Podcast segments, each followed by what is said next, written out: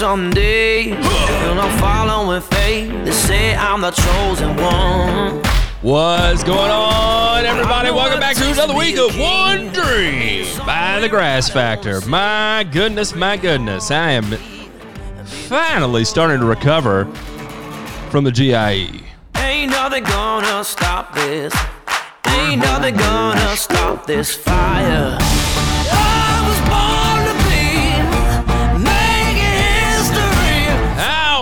I tell you what, I'm excited to be back in the recording studio to record this. My goodness. it just feels so good. Something greater, something higher. Ain't nothing gonna stop this fire. All right, everybody. So we're going to keep diving into the story of everything that's going on, right? So as we left off last last week, I kind of uh, kind of clued everybody in there that we were uh, we were going to be talking about moving into manufacturing and more people, right? So you know we we we formed the company. We established this relationship with our investors. And uh, you know john and i we had to i guess really what it came down to it is that we had to figure out like what to do at this point right? Because because everything became real really fast. And so you know we, we we knew what we wanted to do. We knew what we were going to do. We knew what the overall plan was. I mean we had the plan on paper right? You know you've got you've got your business plan on paper. You've got your business model on paper. You know what that looks like. And you've been through enough pitches at this point where you believe it it's enc- it's encompassing of you. It's it's become who you are as a human being you are now this project and there's there's no discernible difference between you and carbon earth and carbon earth and you. And that accounts for me that accounts for john borden that accounts for uh, our investors that accounts for uh, charlie mann. And uh, and, and so the, you know at, at this point really john and i cannot do it all alone right uh, when it, when it comes to uh, constructing a manufacturing facility, two people alone can't get that done because there there's one the workload is so large, and two it's really complex. There's you know as I talked about last week, there's a lot of moving parts in this whole thing, so we need people to help at this point and and so that that's immediately what, what we start doing. You know we start recruiting people to help us with this project. And where do we go? First you know we, we look we look internally right? Um, and so this is where david comes in. David uh, is our engineer and uh, he actually is an industrial engineer, so he's very familiar with manufacturing. Has worked in automotive his whole career. Uh, automotive has some pretty strict manufacturing uh, principles too. Uh, he also has some experience in the composting industry, recycling. Uh, so there is the sustainability aspect of it, and it was just a good fit. And then the other part is that it's actually John's dad. So I was like, okay, this is this is great. This is a perfect fit. Plus, John's dad has that same entrepreneurial fire that John has.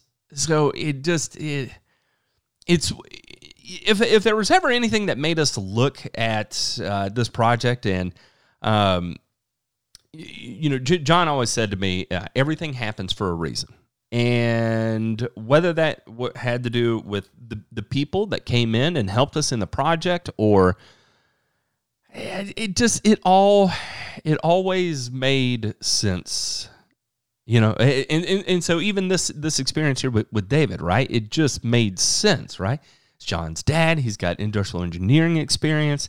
Uh, he has manufacturing experience and uh, the piece of sustainability manufacturing it was just a good fit. And it's a big confidence booster to be able to have someone like that on the team. You know, it it really starts to it, uh, you you you develop this camaraderie, you develop this feeling, this uh, energy. It provides energy, and it, and it's not to say that we were ever lacking in energy, but it really makes you feel like you can just grab anything by the throat. and that's That's maybe a little bit of an exaggeration, but you, you do you just you you develop this sense of of confidence that you really you can take on the world, right? So, you know, you know, David uh, comes on board, and then he's he starts talking to us about a guy named Jim, who Jim, he's worked with Jim in uh, uh, renewable energy. Uh, he is very uh, aware of Jim's abilities as um, one who can run a plant, another who can manage people, and another who can uh, get shit done. He's a great mechanic, great with his hands. Uh, you can you can really just he could tackle a, a series of tasks that are put before him.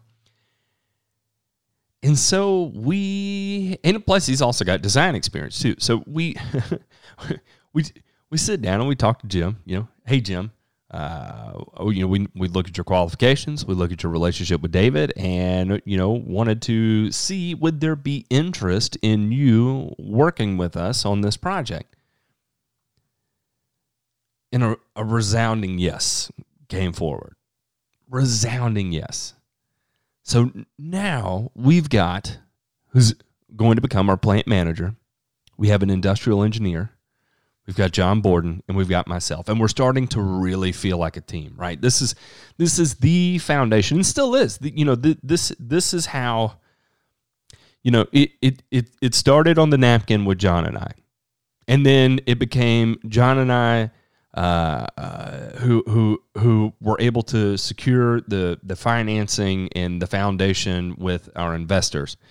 And then, as you really make that first step into what makes Carbon Earth Carbon Earth, uh, well, you know, of course, and I'm, I'm leaving out. You, John had the relationship with Charlie, so at that point, it was it was really it was myself, it was John, it was Charlie, it was Singapore, and now we've got a real team. We have an engineer on board and we have a plant manager on board.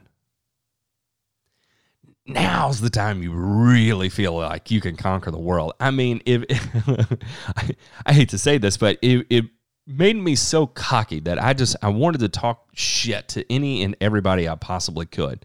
Um, and this is where I had to learn how to mature personally because – you know, the first thing I want to do is I want to go after all the big guys I've ever known in the industry and tell them, you know, hey, get ready because here we come, little old carbon earth. Couple of couple of rednecks out of Tennessee are about to do some some crazy stuff in the industry. I hope you're ready because we are coming. I'm still having to grow out of that phase. I'm proud of us. What can I say? I'm proud of us. Okay, so let me start moving into the construction, right? So we know where we're going to build. We know um, through the design process, uh, you, you, know, John has kind of put together a list of equipment. Uh, David has begun working on a layout, and uh, Jim has begun the design of, of what that footprint would, would actually look like once installed in the plant. So then it's time to start uh, talking to people that are going to actually manufacture the equipment that are going that is going into our plant. And uh, we actually found a manufacturer out of Tennessee uh, that appeared that had experience in fertilizer, and we contacted them. Uh, we gave them a scope of our project and now, granted, okay, let me and, and let me make this really clear, right? We had one engineer we had one plant manager, we had one John Borden. And at this stage of the game, there's zero value I can add. Really, the only thing I'm able to add to the project at this point is uh, being a roadblock. I'm, I'm, at this point, I'm a mm, uh, what's the what's the word? I'm a speed bump right? Because they can all you know trend and have trajectory in in in one general line of sight, and then anything I basically say at this point slows slows them down. Um, but there was a lot of questions for me, you know, uh, uh about one the final recipe that would go into our product, and and that was kind of my thing. That's my piece, right? Um, and and then part of the design process would be when we get the raw materials to start uh, agglomerating our, our final product you know, what forms do those come in? Because, you know, that may mean that, you know, do we have to have particle size reduction at this point of the process or do we have to do particle size reduction at a later part of the process? You know where how many how many hoppers do we need on this side? How many hoppers do we need on that side? Right? So there's there's a lot of you know engineering and, and decision making that has to go on uh, with that. And so there's a lot of questions for, for me, you know, and then the work on, on, kind of on my part there is, you know, go contact these raw material people and figure out, you know, what, what does this material actually look like when we get it? Okay. Uh, so and then you know I would report back. Okay, we can get this for this price, or we can get this for that price. Uh, what do we want to do? Okay, well then uh, let's let's go for that price, and then you know we'll install the equipment at this point in the line, right? So all of that began to come together. Uh, we got we got together a layout. We went we went to this company in Tennessee, Pack Manufacturing, and um, we're like, okay, here's here's the the concept, here's the design. Um, David uh, gave them throughputs as far as you know how fast we need the material moving around the place uh, in order to hit our target target numbers and we were off to the races, right? So, um, you know, Pack, what you know, basically talked to us about the different uh, projects they had worked on. Um, they were they're well known, very well known in the nursery industry. Um, you know, moving around. I don't know whatever you do in the in in packaging for the nursery industry. That's uh, soil blending, those types of things. That's that's that's kind of their thing. Okay we we go out, we meet these guys, we shake hands, we look at it on paper. Um, uh, you know, we we have a rough idea of, you know, what kind of uh, and, and we didn't have an electrician on staff, uh, even though really Jim is kind of an electrician, uh, but we, we, we didn't have an electrical engineer on staff and uh, as as we were we were developing this, and they were they were giving us how much uh, um, um, um, current or amperage, you know, we would need for each piece of equipment. You know, we had to take that information and then go to um, uh, the the energy supplier and uh, and basically say, you know, listen, we're going to be building a manufacturing facility. These are these are our loads, right? And uh, you know, size our our transformer for us, and you know we have to send set up a, an industrial account and and all this great stuff. So we we get that information back, and we didn't know how to present this to the energy company in Kentucky. So kind of scanning the rolodexes on you know who can we talk to that's a that's an uh, an electrical engineer to help help us put this together. Um, and this is back to one of those things when John says everything happens for a, a, a reason. You know, here we are. Uh, because who was my first call? My first call was actually my dad. Uh, my dad is an electrical engineer, has been an electrical engin- engineer since uh, since you know he's 21 years old. Uh, he's been with the same company since then. He's been with the same company almost 40 years. Uh, he's been an electrical engineer involved in research and development um, for, for a very, very large company, very large uh, elevator company. He's, he's, he's been in design for, for forever. Um, well, before, before I, I came along. So it was it was great because I was like, Dad, Dad, look at this, look at this project we're working on. You know, can you help us with this? And and you know, my dad was kind of privy to what we were going on, but he wasn't he wasn't super privy with with all the details of it. And so this it was kind of shocking for him, I guess. I know we had lots of of really long, long, long conversations where he was just he was i think he just had a lot of questions you know because one he wanted to make sure we actually understood what we were doing.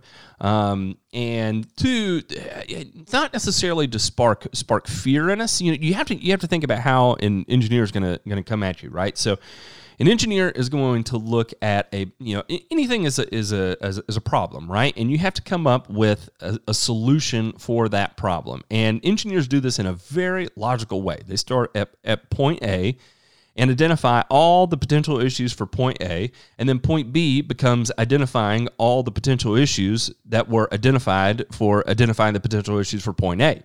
And so it creates this the spider web effect, you know, of of more and more and more and more and more. But actually, as you spider web out, the details begin to emerge. And so with each set of uh, identifiable problems, you are able to come up with solutions that are um, identifiable details for, in this case, uh, a project to build a fertilizer plant. And so we we had a lot of those questions, and then that it, it, it was really then I guess um, it, you know Dad. I, I think it, it took that level of, uh, of of questioning for my dad to actually understand the project and uh, what exactly we're doing because my, my, dad doesn't come from the fertilizer world. So you know we talk about manufacturing fertilizer, and to him, I mean it's it's uh, it's it's completely new. It's green. It'd be like asking a swimmer to hop on a bicycle and ride 888 miles. You know, it's just uh, it's it's just kind of a, a, a, a stark contrast from what he's used to doing. You know, um, so anyway, I, you know I I was able to give him all the electrical stuff and and you know my dad my dad was like this is this is this is this is good information. This is a good start but there's a lot of holes here. And he just he kind of wanted to warn me that even though this is a good start this is not the end all be all. You've got a lot of gaps that needed to be filled in. But uh, at least when it comes to the electrical component, here are the loads you're looking for. And he was able to fill out the, the load sheet for us uh, with an approximation based on the approximations that came from Pack Manufacturing, that came from the approximations from uh, our engineering team, you know, David and John and um, Jim.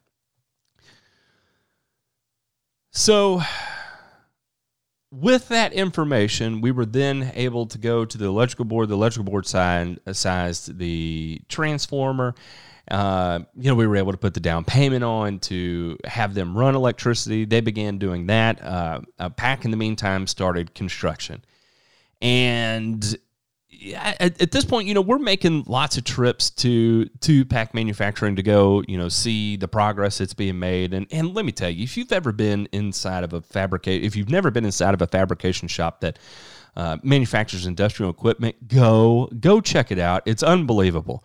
Um, teams of people, uh, steel everywhere, sparks flying all over the place, welders going lines and rows of welders going nonstop it's just a sight to see.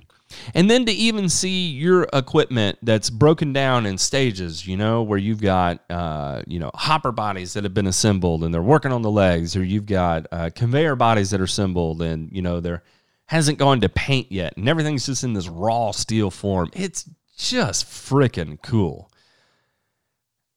And kind of at this time, I, th- I think eh, for me at least, the brevity of the situation, the reality of the situation was beginning to creep in. And now all of a sudden, the sleeplessness that occurs isn't because there's so much work to do. The sleeplessness occurs because the reality of the situation is setting in that, oh my God, this is happening. This is real. Um, that's the first time in my life I'd ever been around that kind of equipment. It wasn't for John and David and Jim. They were all they've always, you know, for the majority of their career, they've been around that kind of equipment. It doesn't scare them. It was the first time I'd ever been around that equipment. It scared me. And at the same time, you know, so this is September, October timeframe, and you know, we're looking to be running by January 1 if the nerves are are really coming up fast. And so there's lots of trips that, that, that are occurring back and forth, you know, single day drives where, you know, we're going to Kentucky uh, because, you know, they've started, uh, uh, you know, laser leveling the pad and then they're pouring the pad. Um, and, you know, we, we know mid November they, they're showing up to um, install our building they're going to start they're going to start building our building And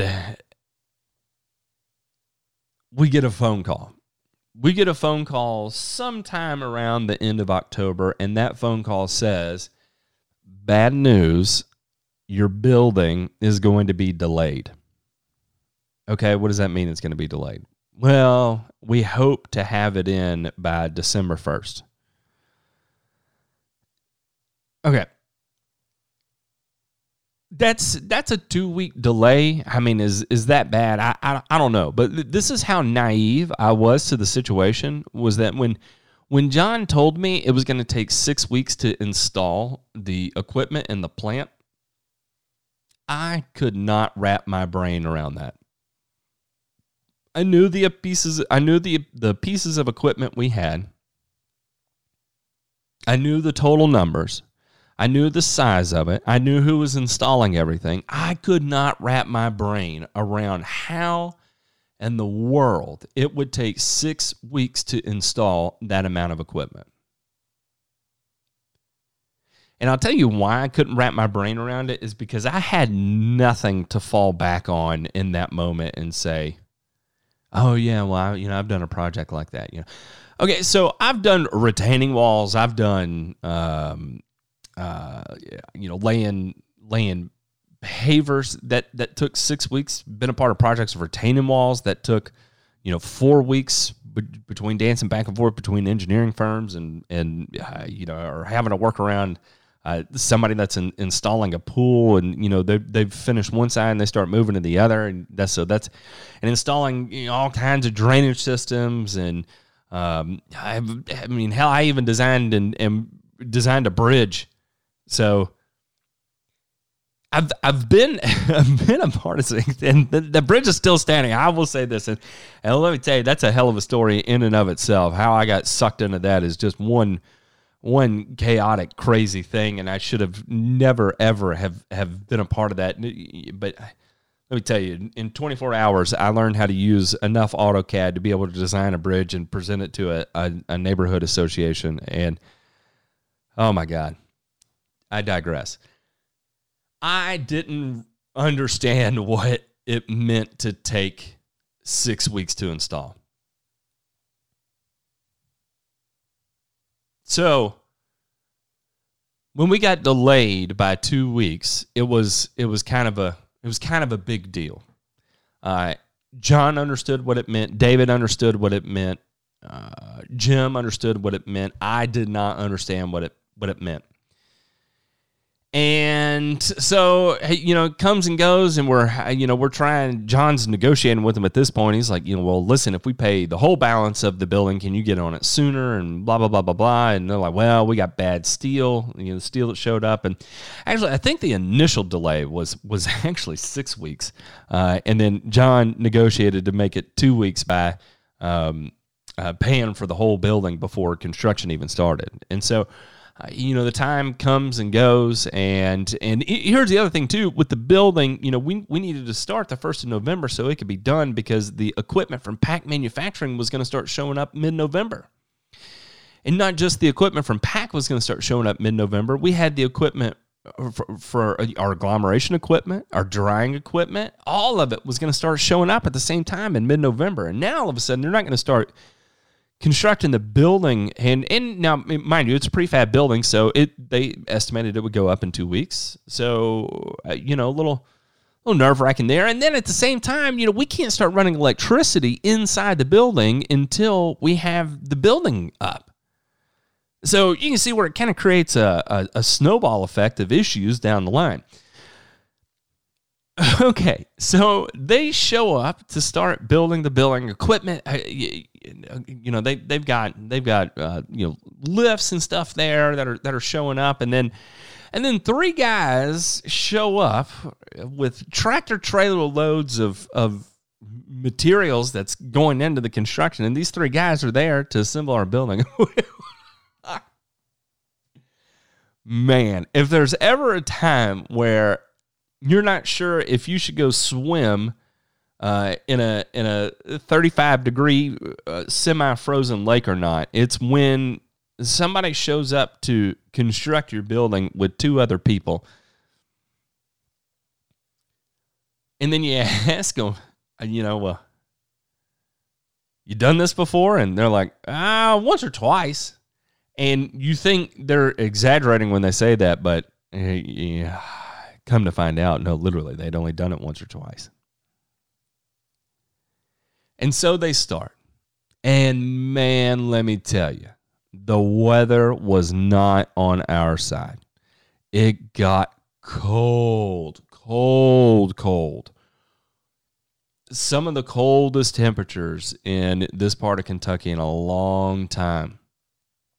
You know, it's 15 degrees every day, 13 degrees.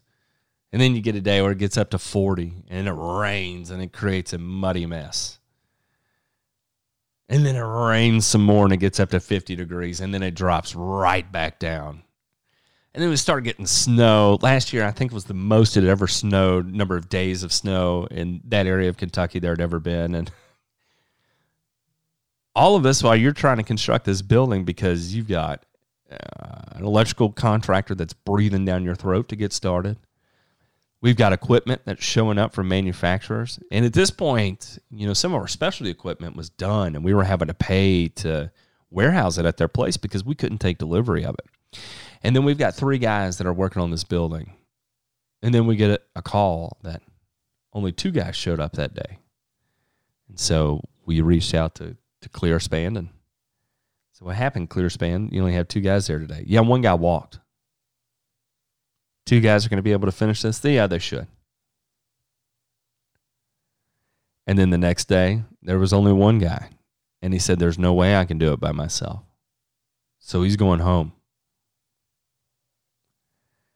And so we lost everybody in the middle of building this building. If you can imagine the phone calls we had, if you can imagine the panic the panic of uh, at, at this point it's become where you've made it this far in the process this far into construction. You've got a beautiful pad. You've got half a building standing. You've moved someone from knoxville to calhoun kentucky to mclean county that's Jim. Jim's already uprooted, man. He sold his house here. He moved. He lives in Madisonville, Kentucky now. And we've made it this far in construction. And the contractor that's building our building just walked off the job and said, Good luck. Panic is an understatement. Panic is not the right word to use in this situation. It was a full outer body experience. It was chaos. It was nuts. You could not yell at somebody on the phone enough about your displeasure. And it just did not resonate with anybody except the other guys that are in the room with you. You hang up from the phone call of using every bad word you could possibly think of, and you look at everybody else. You look at all the faces in the office where you're all gathered, right? And you just scream at them, and you're like, Yeah, I, I, I told them. I got them there. And then usually somebody would be the voice of reason and would be like, I doubt they even care. And you know, and it just it just it makes your blood boil. And so what do you do? You pick up the phone and you call them again and and you go to the exact same conversation you just had and you really lay into them, you know, and I mean you just you give it to them. You put into word and you verbalize how much disgust and hate and um, potential harm they cause not just the project, but the number of families they're affecting right now. They're affecting families, and you're communicating this. And you hang up and you feel good for 15, 30 minutes, 45 minutes, and then it, it dawns on you that chances are it's probably it's probably going nowhere. But somehow, by the grace of God, one of the superintendents for the company called us back and he said, "I'm going to be there." This is this is the guy walked on like a Wednesday, right? And I think probably on like Friday, maybe even a Saturday morning, he called and he said, "I'm going to be there. I'm going to be there on Tuesday, and I'm bringing a whole new crew of people with me to finish the job." And we all high fived, and we all high fived like we figured it out. And, and, and let me tell you, I think I think really it was during this time. I, maybe not exactly here, but I think this was at least kind of the the the groundwork, um, especially for how John and I operate as a team.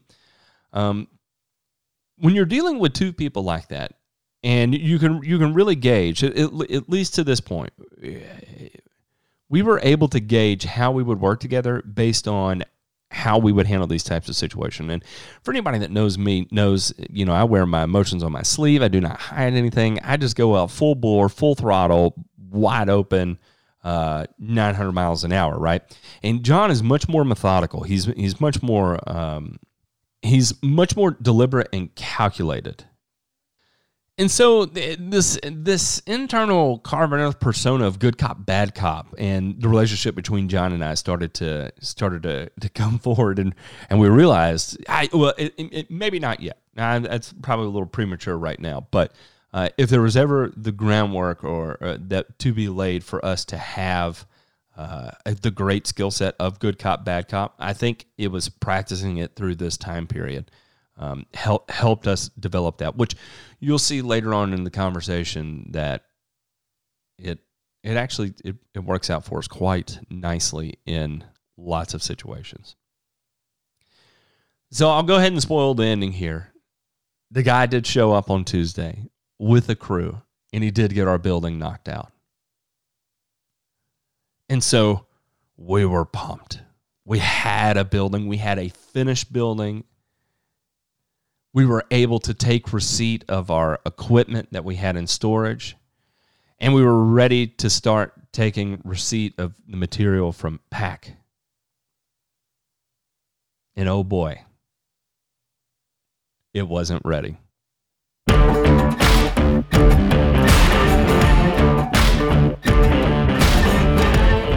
All right, everybody, I'll be coming back at you probably next week now that we made it to the GIE. I've got my Ah, I got my feet back under me here. Man, that show is tough. I'm not gonna lie, it takes it out of you. But when we do come back, we're gonna talk about the next set of delays we faced and what that meant. And then I learned the lesson of why it takes six weeks to construct a plant. Ain't nothing gonna stop this. Ain't nothing gonna stop this fire.